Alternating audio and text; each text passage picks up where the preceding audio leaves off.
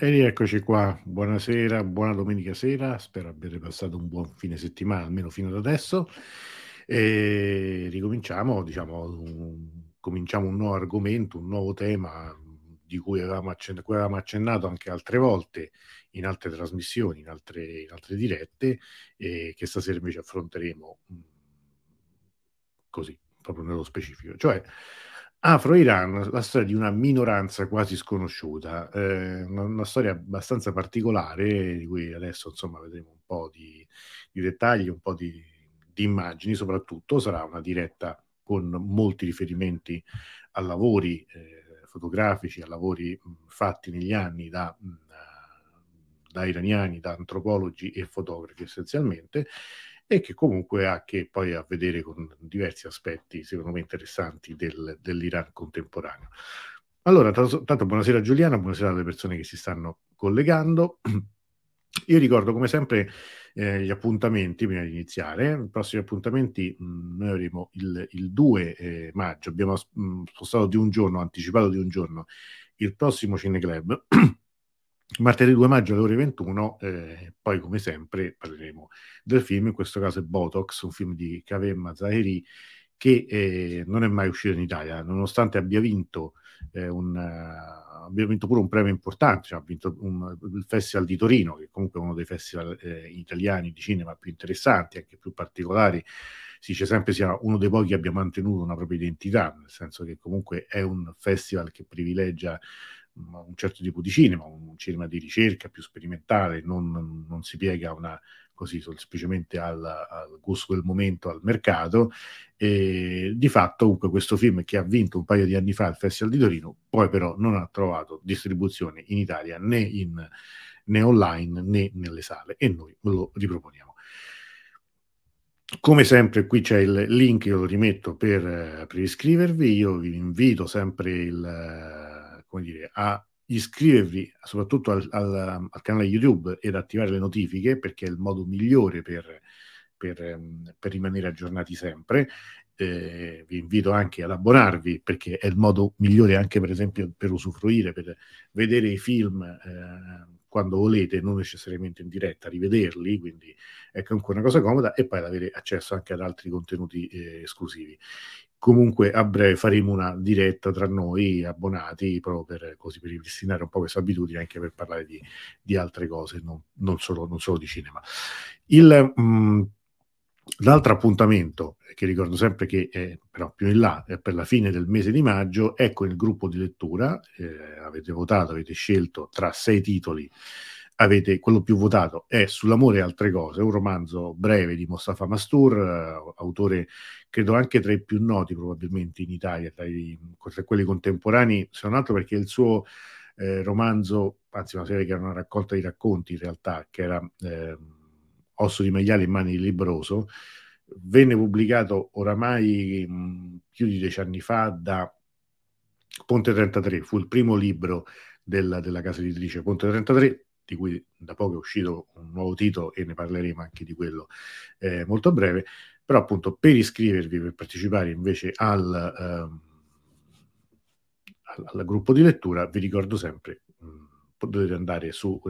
in questo momento non mi ritrovo a dire verità il, non, non, ho, non ho eh, copiato eh, subito il, il, link, ma insomma lo trovate in tutte le, le newsletter e tutte le, eh, tutte le, comunicazioni che faccio. Vi ricordo, tra l'altro, che eh, chi volesse essere aggiornato in modo più costante eh, per, così per ricevere un po' le, le comunicazioni relative alle, alle dirette e anche ad altre attività, mh, mm, mi può scrivere può, lo posso mettere nella lista di, di WhatsApp, che è un canale, non è un, non è un, gruppo, quindi non riceverete 50.000 messaggi, ma semplicemente gli aggiornamenti, sia con gli annunci delle dirette, sia con le registrazioni e il podcast. Bene, allora intanto io saluto mh, mm, anche degli amici che eh, stavamo salutando prima, Francesco, eh, bentornato, buonasera a tutti, scusate i ritardi, l'assenza letterale, vabbè, ma ci mancherebbe, qui stiamo, insomma, dire, mica non è che siamo a scuola. Jacopo, buonasera, sono già Giuliana e le altre persone che vedo che si stanno collegando. Bene, allora, questa sera parliamo di un di un, di un tema come, come, come, questo qui annunciato, cioè Afro-Iran, una minoranza quasi sconosciuta. Io adesso non so voi sinceramente quanto eh, ne sappiate, quanto ne abbiate sentito parlare, se qualcuno ha già letto o visto qualcosa in merito. Io confesso che quando l'ho scoperto la, l'esistenza di questa comunità erano già passati diversi anni che, da, da, quando ero stato in Iran la prima volta, da quando mi occupavo di Iran, da quando avevo viaggiato anche nel paese, ma onestamente non avevo mh, una coscienza dell'esistenza di questa storia. O meglio, avevo notato in più di un'occasione che esistevano sicuramente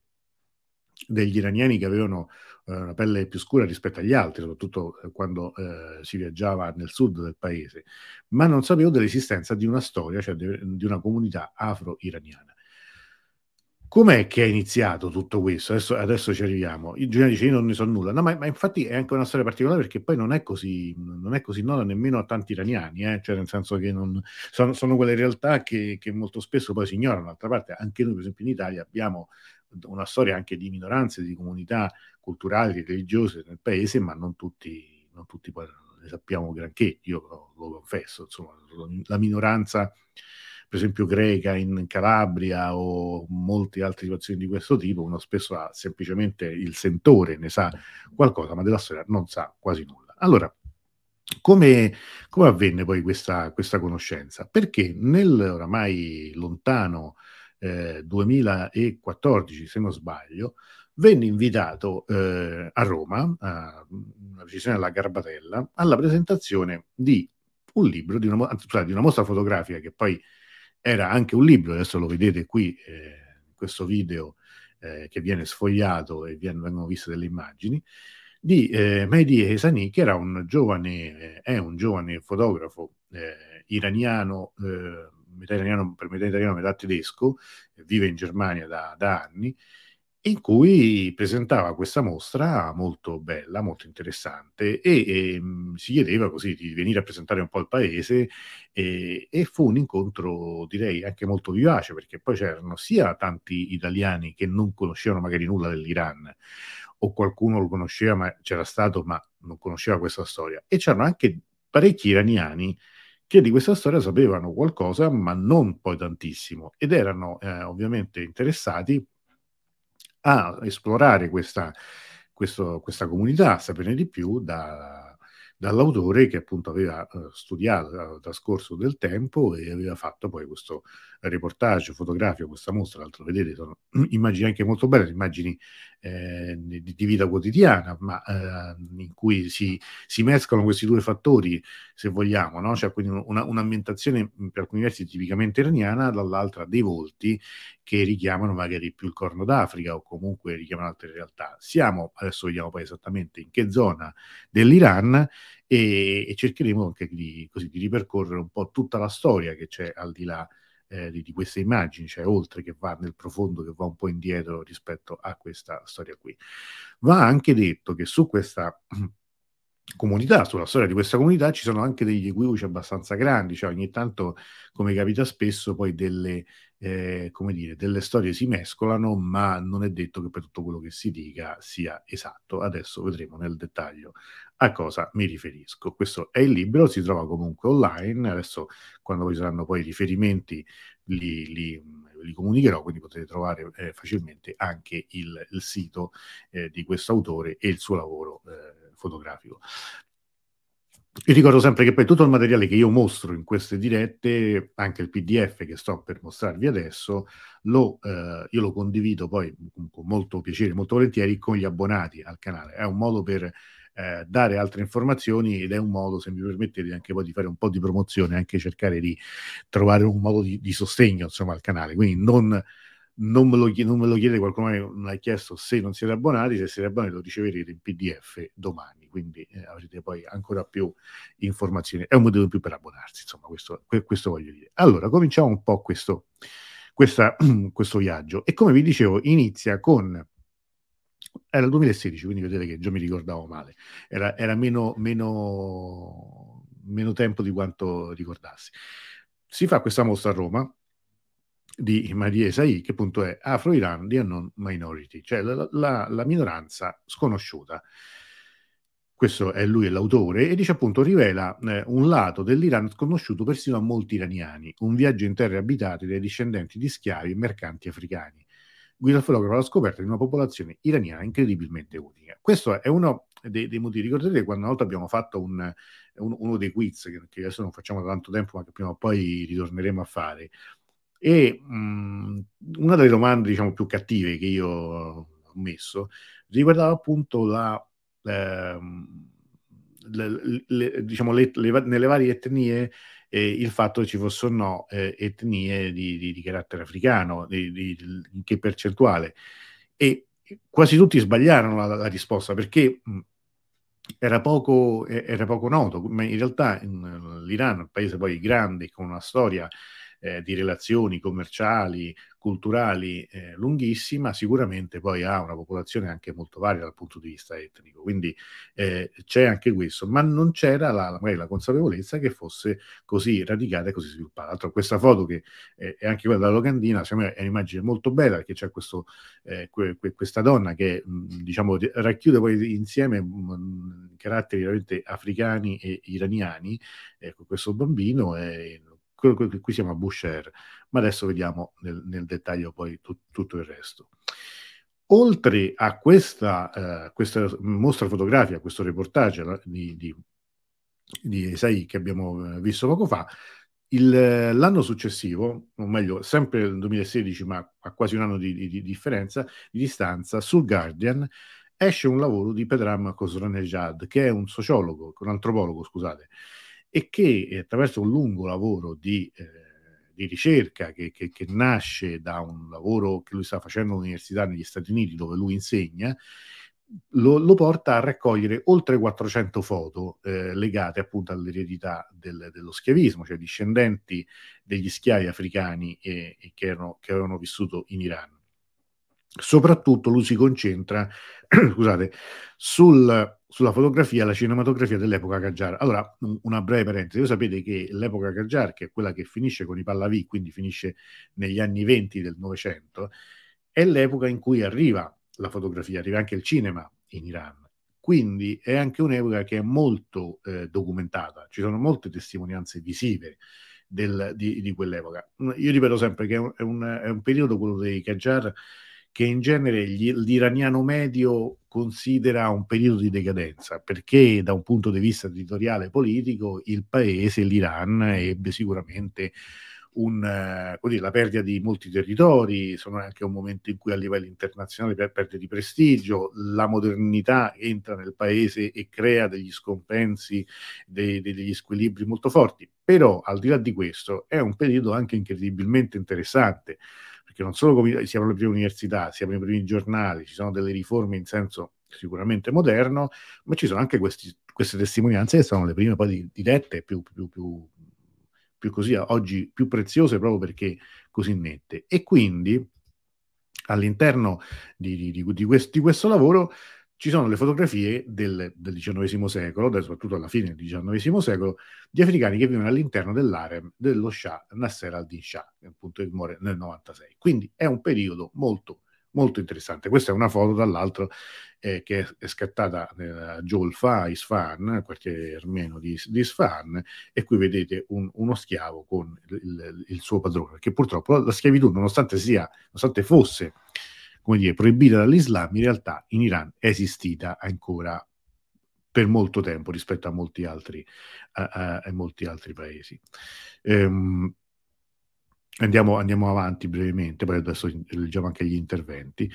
Parliamo esattamente di questa zona qui dell'Iran, la, la provincia di, eh, di Hormozgan, cioè il distretto di Hormuz, questo qui è il punto più stretto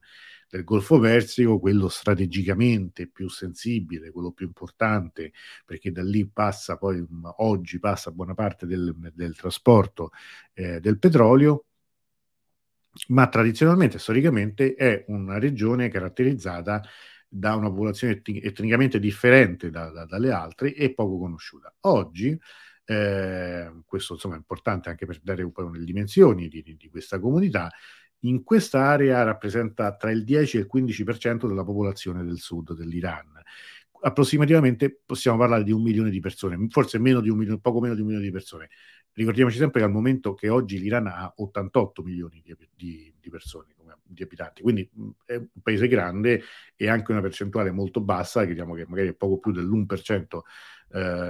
a livello nazionale, significa comunque un milione di persone. Perché è difficile perché dice, si calcola tra il 10 e il 15, no? è una forbice abbastanza ampia, ma perché non, non, si sa?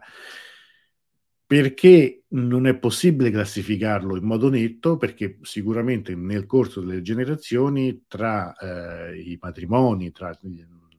voglio dire, tra, tra le coppie miste, tra eh, discendenti della comunità africana e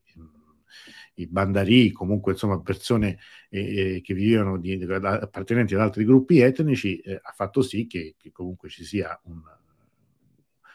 una comunione, una mescolanza di, di, di etnie, come poi da, è tutto l'Iran, e anche qui questo, questa regola non sfugge. Io ricordo sempre, in Iran quando si parla di minoranze etniche si, fa, si rischia sempre di, di dire cose abbastanza assurde, perché quando si pensa all'Iran come un paese che è ehm, a livello etnico eh, dominato dal, dai persiani, si fa un po' una forzatura perché i persiani rappresentano ufficialmente il 51% appena, ma probabilmente sono ancora di meno ed è, ed è quasi impossibile oggi distinguere tra eh, persiani, azeri, armeni, magari ecco, soprattutto tra azeri e, e persiani è difficilissimo porre una linea e una demarcazione. Io ricordo sempre che la stessa guida Khamenei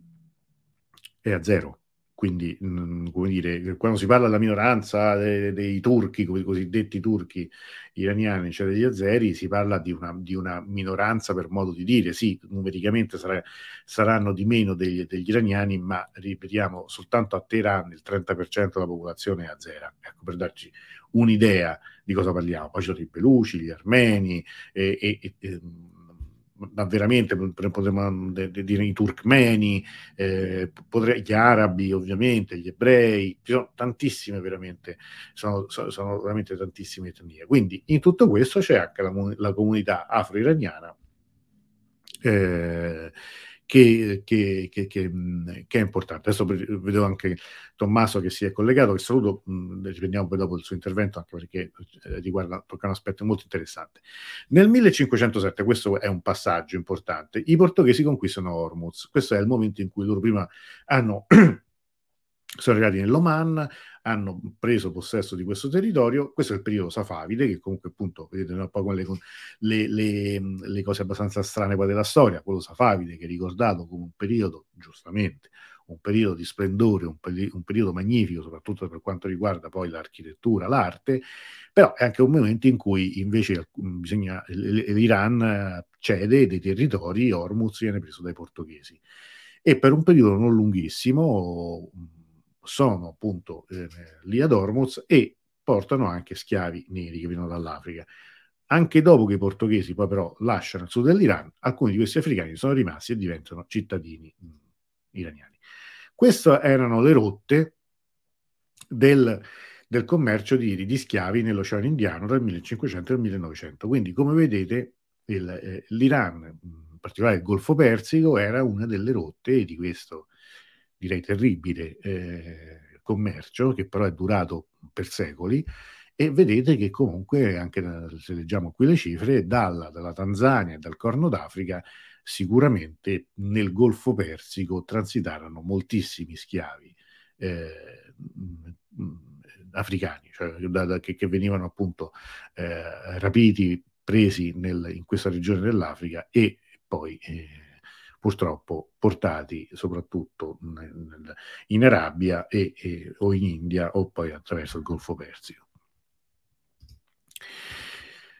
Quando è che viene abolita la schiavitù in, in, Iran? Soltanto nel 1929. Questa è una cosa abbastanza insomma, che colpisce, perché cioè è, un, è, un, è una data abbastanza tarda, cioè è, un, è, un, momento storico, siamo nel pieno Novecento, quindi siamo nell'epoca eh, già del, di Reza Khan, cioè del, del, penultimo Shah, il padre dell'ultimo Shah, l- è una legge che il Majles, che il, che il Parlamento iraniano vara e che abolisce finalmente la schiavitù. Gli afro-iraniani sono dichiarati cittadini iraniani a tutti gli effetti. Anche all'interno di questa comunità, come in tutte le comunità, eh, diciamo un po' in tutto il mondo, ma anche insomma, dire, in Iran in particolare, c'è una, una diciamo, un, se dire, un'aristocrazia, una, una, nobiltà, che sono i, cosiddetti Durzadeh. Sapete che Zadeh vuol dire dinastia, no? Quindi quando, quando, tutti i nomi che, che, che passano, che, che, finiscono in Zadeh, sono, vuol dire più o meno questo. E Dur in questo caso non è, non, è, non, è, non è, porta ma perla, perché erano quelli che lavoravano con le perle nel Golfo Persio. Quindi i discendenti di questi primi commercianti, di chi era entrato non come schiavo, ma era entrato come, come commerciante, come, come, lavoratore diciamo, del, del, del mare, eh, in particolare del, delle perle, poi magari veniva estesa questa definizione a tutti quelli che lavoravano nell'ambito della pesca, del commercio marittimo, sono tra, i, i, dire, tra la, l'aristocrazia di questa, di questa, comunità. Comunità che poi negli anni rimane, si espande, c'è anche una, una squadra di calcio ad Abadan nel 1936 che rappresenta simbolicamente anche questa comunità afro-iraniana. Tanto che eh, in alcune immagini, anche nel, nel, nel, nel, libro che abbiamo sfogliato digitalmente prima, c'erano anche dei, dei, dei, momenti in cui si fa accenno a questa squadra di calcio, che rappresenta una squadra di calcio che ha militato nella massima eh, lega eh, iraniana, quindi insomma una squadra eh, nota, questa è, una, è un'immagine del, del, del, del 1936 da dove venivano, da dove viene questa popolazione? Che ovviamente quando si dice appunto afro-iraniani si dice tutto e niente, l'Africa è un continente vastissimo, sono, come abbiamo eh, detto prima di sfuggita, del nord-est dell'Africa, soprattutto da Tanzania, Etiopia e Somalia. E questo è infatti un, un, una foto che ritrae anche come, come, come colori del, del, dei vestiti eh, caratteristici sono, fanno riferimento essenzialmente al, al nord-est dell'Africa. Qui entriamo in un, in un, aspetto molto interessante che mi riprometto di toccare in modo più accurato in una diretta apposita con un ospite che, che ho già contattato, anzi devo dire mi ha contattato lui eh, su Instagram oggi vedendo che oggi sarebbe stata questa, questa diretta e quindi eh, di questo parleremo, anzi ascolteremo eh, a breve, spero, quando riusciremo insomma, a organizzare questa diretta, parliamo dello zar. Che cos'è lo zar? È una cerimonia che in lingua bandari significa i venti del diavolo, cioè i venti che entrano nel corpo degli umani e li fanno ammalare e li costringono a fare cose strane. Per far uscire i venti dai loro corpi, le persone del villaggio fanno, compiono una cerimonia con musica, una musica particolare e con movimenti di danza. Cantano preghiere speciali per far sparire i venti del diavolo. Ed è una tradizione che è diffusa soprattutto all'isola di Keshm e gli strumenti musicali, le canzoni, i movimenti di danza sono, cioè, appunto, vengono sì, dall'Africa, in particolare dalle culture swahili. Questo è, è, una, è, una, è, uno degli aspetti dello ZAR di, di, una, di, di, motivo di studio e di e approfondimento per molti, molti, antropologi, quindi è un, un aspetto mh, fortemente legato a questa comunità. Quando chi studia, anche chi va a fotografare, queste, questa comunità non può fare a meno di, dire, di, di, affrontare, di toccare questo tema, che è anche molto affascinante e noi ci riproponiamo di affrontarlo in una diretta dedicata, magari anche ascoltando e vedendo delle immagini, eh, a breve con un ricercatore iraniano che, che, che, che mi ha contattato. D'altra parte, la questione della musica qui è fondamentale, nel senso che ci sono, tra l'altro questo li potete eh, ehm, eh, cercare anche poi sul su YouTube Said Chambezadeh, anche lo Chambezadeh Ensemble,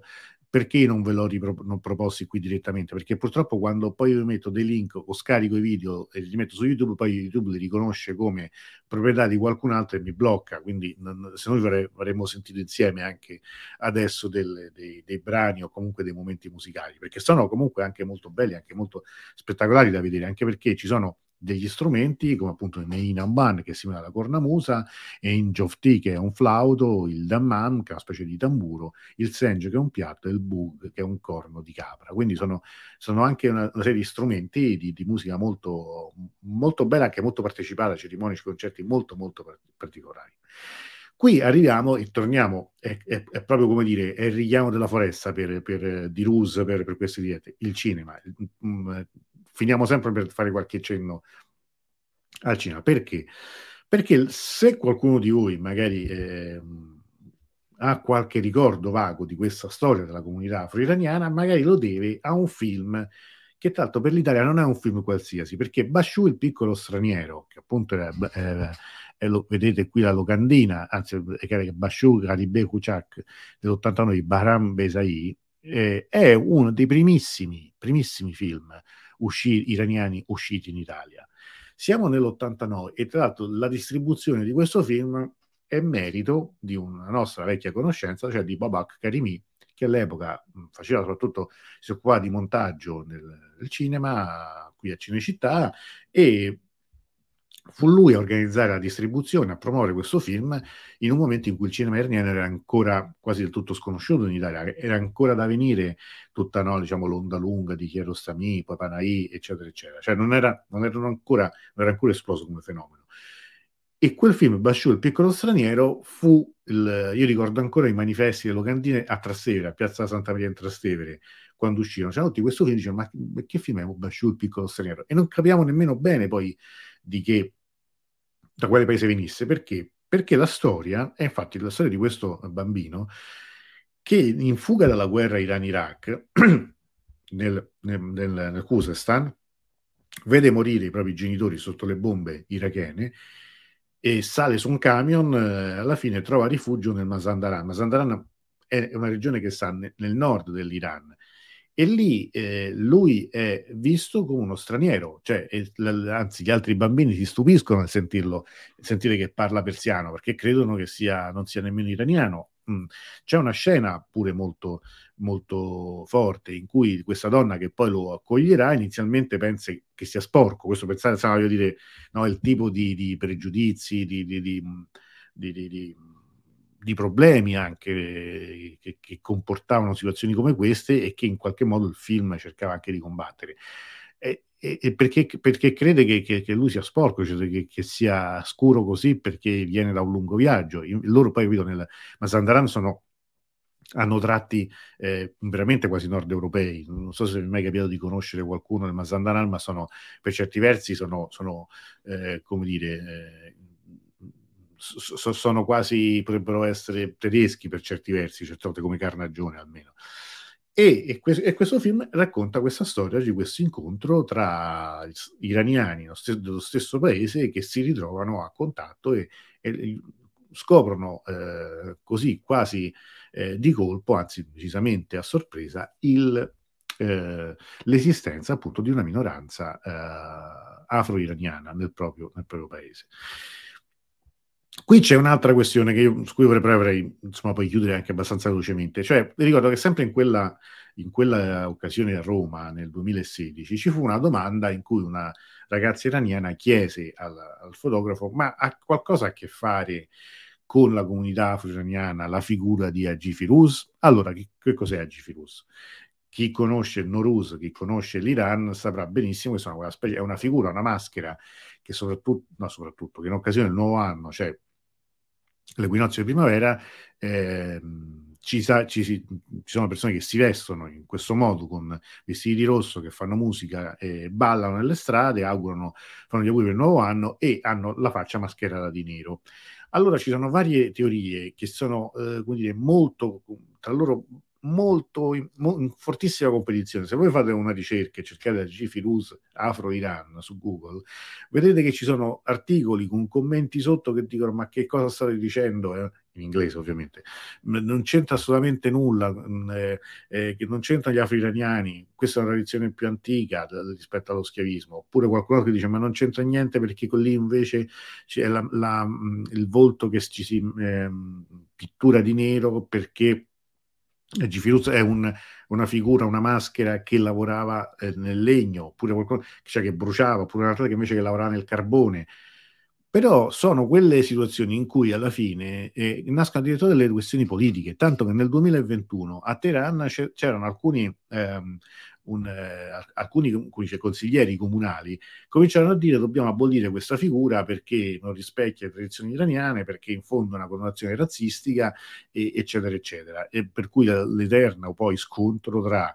eh, iraniani come popolo ariano, no? ricordate quando abbiamo parlato del Festival di Persepoli con tutte le, le varie figure, l'esaltazione degli iraniani come occidentali, no? queste forzature poi hanno anche un, qualcosa, se vogliamo, effettivamente di discriminatorio, comunque di razzistico, e invece una minoranza africana. In realtà quello che, ascoltando chi queste cose le ha studiate, non sembrerebbe centrarci molto, anzi probabilmente non c'entra nulla. Cioè il, il Black Mask, no? tutte le questioni adesso da noi è uno degli altri motivi di scontro, diciamo, dal politicamente corretto e anche da situazioni scherzose, cioè ha senso eh, ancora continuare con questo, ma probabilmente non c'entra assolutamente nulla con, con gli afro-iraniani. Qualcun altro invece dice no, perché erano figure di schiavi, perché c'è anche una canzone che viene cantata in cui il, il Gifirus eh,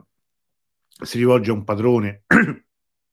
per chiedergli se, se, il fuoco va bene. So, sono, questi, questi, sono tutti aspetti tra, a metà tra il folklore e a volte un po' anche la chiacchiera. E, però per dire che anche in quell'occasione, anche a Roma, comunque questo argomento venne trattato e magari se poi noi affronteremo una diretta specifica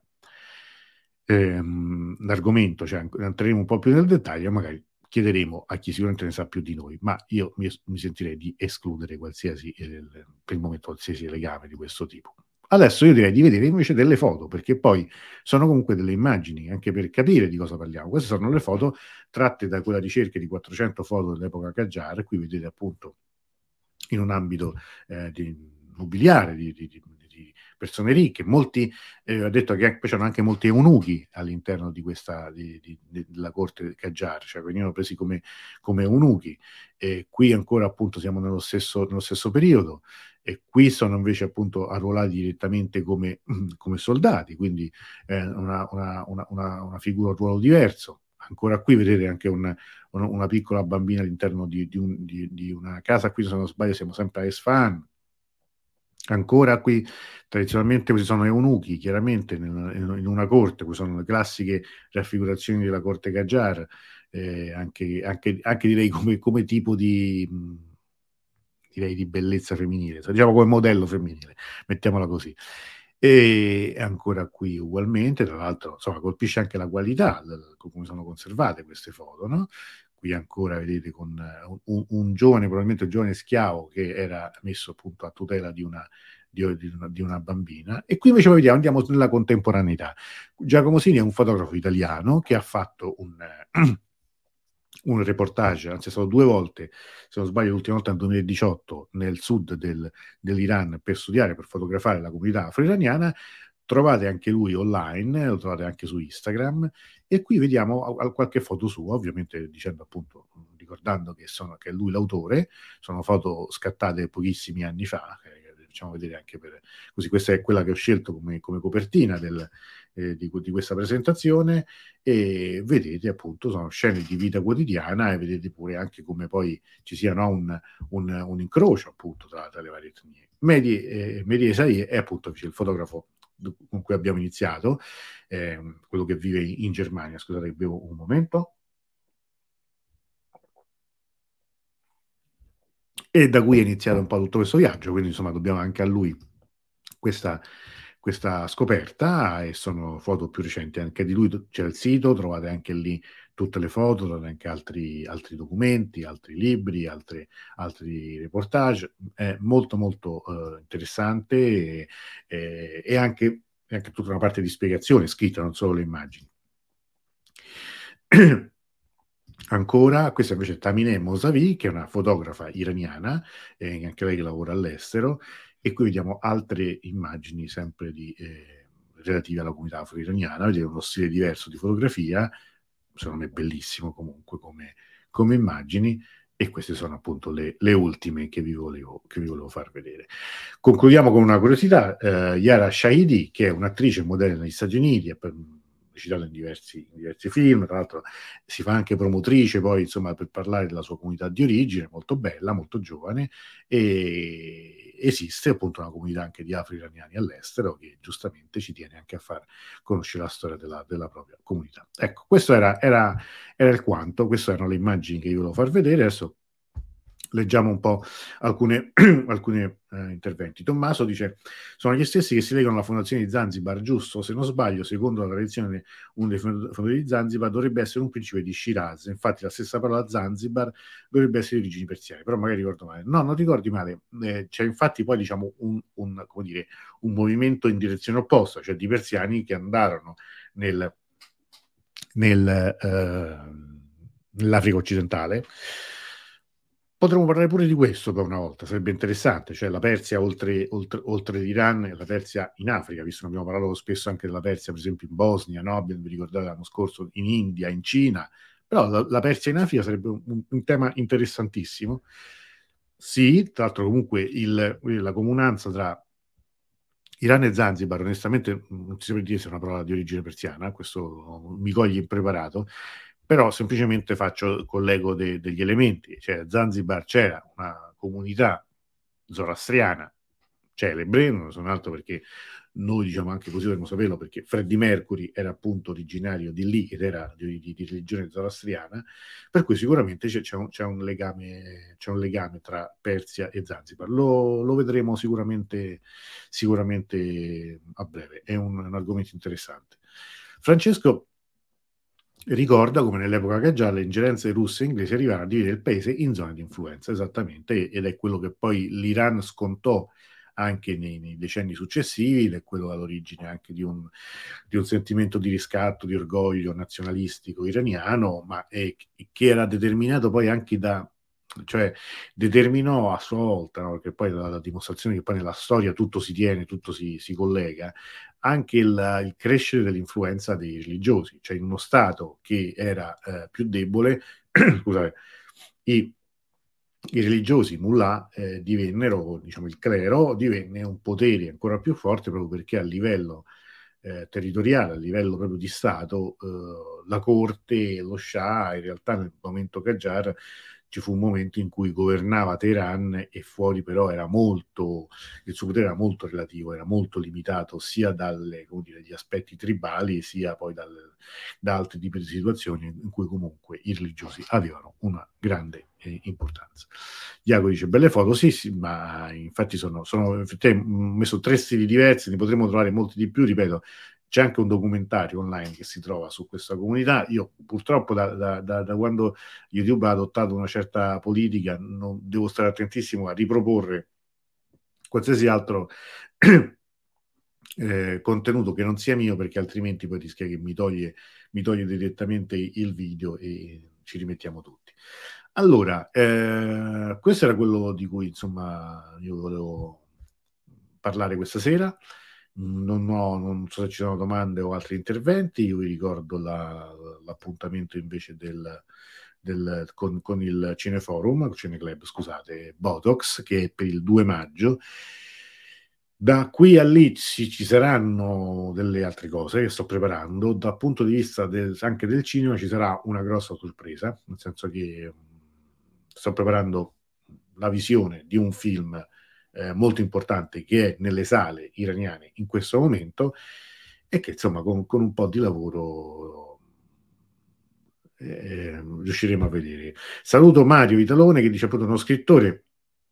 iraniano che dedica molta attenzione a questa comunità è Golam Hossein Saidi. È, è vero, questa è una cosa importante da, da ricordare. Di, di Saidi avevamo, abbiamo eh, parlato qualche volta e credo che sarebbe, sarebbe interessante anche riproporre eh, riproporre qualcosa. Tra l'altro son, ci sono anche dei racconti che sono stati tradotti in italiano, aiutami mai a ricordarmi il titolo perché io ce l'ho, ce, ce l'ho qui ma adesso non, non, mi posso alzare per prenderlo, che, che è stato tradotto da, da, da, un, da, un, traduttore che purtroppo non c'è più eh, un po' di anni fa, e, e, e però è, è un, è, sono libri molto interessanti perché appunto raccontano un Iran un po' diverso da quello a cui siamo in genere abituati noi, no? diciamo più continentale, più metropolitano e più legato appunto a un contesto eh, urbano e decisamente ehm, medio orientale, ma nel senso di legato alla alle città del nord o comunque alle città eh, imperiali note, più note dell'Iran, come possono essere Isfahan o Shiraz o altrimenti ad altre, ad altre, eh, ad, ad altre realtà. La prima traduzione è eh, Agente del Vento, esattamente. Che, io, io, non mi ricordo però in italiano questa, questa raccolta di racconti come si chiami. Vabbè, mi, mi sfugge, ma eh, giustamente è una cosa che, che, che dobbiamo, eh, dobbiamo, dobbiamo, ricordare. Ed è, ed è, molto interessante. Tra l'altro, questa comunità, questo è un altro elemento, è presente anche al cinema. Cioè, mh, la storia dell'Iran del Golfo Persico, mh, perché poi sapete, no, che, tra l'altro dedicheremo al Golfo Persico una diretta la prossima settimana perché è la giornata del, del Golfo Persico. Abbiamo già fatto una volta il Golfo sempre Persio, si, si intitolava una diretta ma è raccontata anche in, in, voti, in, in, film importanti come Il voto è segreto, cioè il, il, um, quest, questa parte del, dell'Iran meno conosciuta all'estero, e cui comunque passa una parte importante della storia del paese, senza eh, necessariamente ritornare appunto all'epoca che abbiamo ricordato questa sera, cioè quella del, del traffico di schiavi, la, la, la, diciamo le, le, ingerenze portoghesi e, e, e la parte, la, la storia Qajar, ma la guerra Iran-Iraq venne combattuta eh, in, in, quelle zone, cioè eh, moltissime delle storie anche più tragiche, eh, dei momenti più terribili della guerra eh, Iran-Iraq, della guerra, cosiddetta guerra imposta, hanno come teatro proprio quella zona lì. Infatti, questa è un'altra cosa di cui avrei voluto parlare, in molte immagini d'archivio, in molti film o fotografie che risalgono ad allora e riguardano al momento del fronte in cui si combatte al fronte, ci si vedono eh, anche soldati o eh, comunque popolazioni che sono chiaramente eh, afro-iraniani, cioè nel senso che eh, ehm, e non, e, non, sono così rari da, da, vedere, proprio perché appunto lo scenario di, quel, di, quel, di quella guerra era, era veramente in, in quella um, regione lì. Bene, eh, è un, una prima, una primissima forse apertura su un tema che andrebbe eh, esplorato meglio, che andrebbe approfondito anche con, mh, mm, credo anche con delle immagini, anche dei luoghi, oltre che delle persone. Ci riproponiamo di farlo quanto prima. Allora, io l, l, come sempre l'invito che faccio è iscrivetevi al canale, attivate le notifiche, YouTube è sempre il canale preferito proprio perché dà una serie di eh, possibilità che non danno gli altri canali. Ci, noi ci risentiamo eh, a brevissimo mm, con le prossime comunicazioni e sperando che questa, che questa, questa serata sia stata comunque eh, utile o comunque interessante per voi. Io vi ringrazio per ancora una volta